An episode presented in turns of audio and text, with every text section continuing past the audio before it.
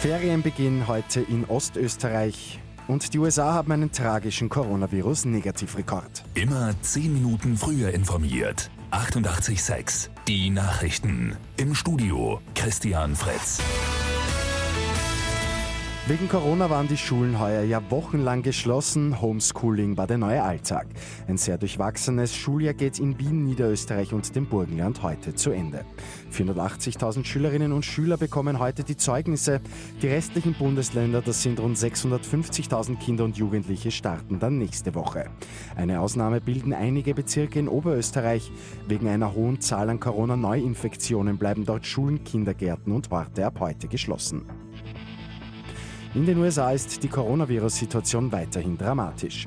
Innerhalb von nur vierundzwanzig Stunden sind über fünfundfünfzigtausend Neuinfektionen bestätigt worden. Das ist ein neuer weltweiter Negativrekord. Vor zwei Wochen ist die Zahl der täglichen Neuerkrankungen noch bei zweiundzwanzigtausend gelegen. In Brasilien ist es nicht weniger dramatisch. Dort sind mittlerweile fast zweiundsechzigtausend Menschen an den Folgen von Covid neunzehn gestorben.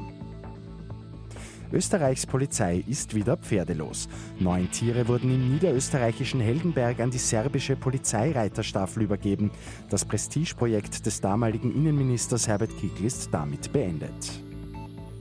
Und unter etwas anderen Voraussetzungen startet morgen in Wien wieder das Filmfestival am Rathausplatz. Die gute Nachricht zum Schluss. Statt der Sitzreihen wird es heuer Logen geben, und zwar entweder für zwei oder für vier Personen. Und diese Logen können gratis reserviert werden. Mit achtundachtzig Komma sechs immer zehn Minuten früher informiert.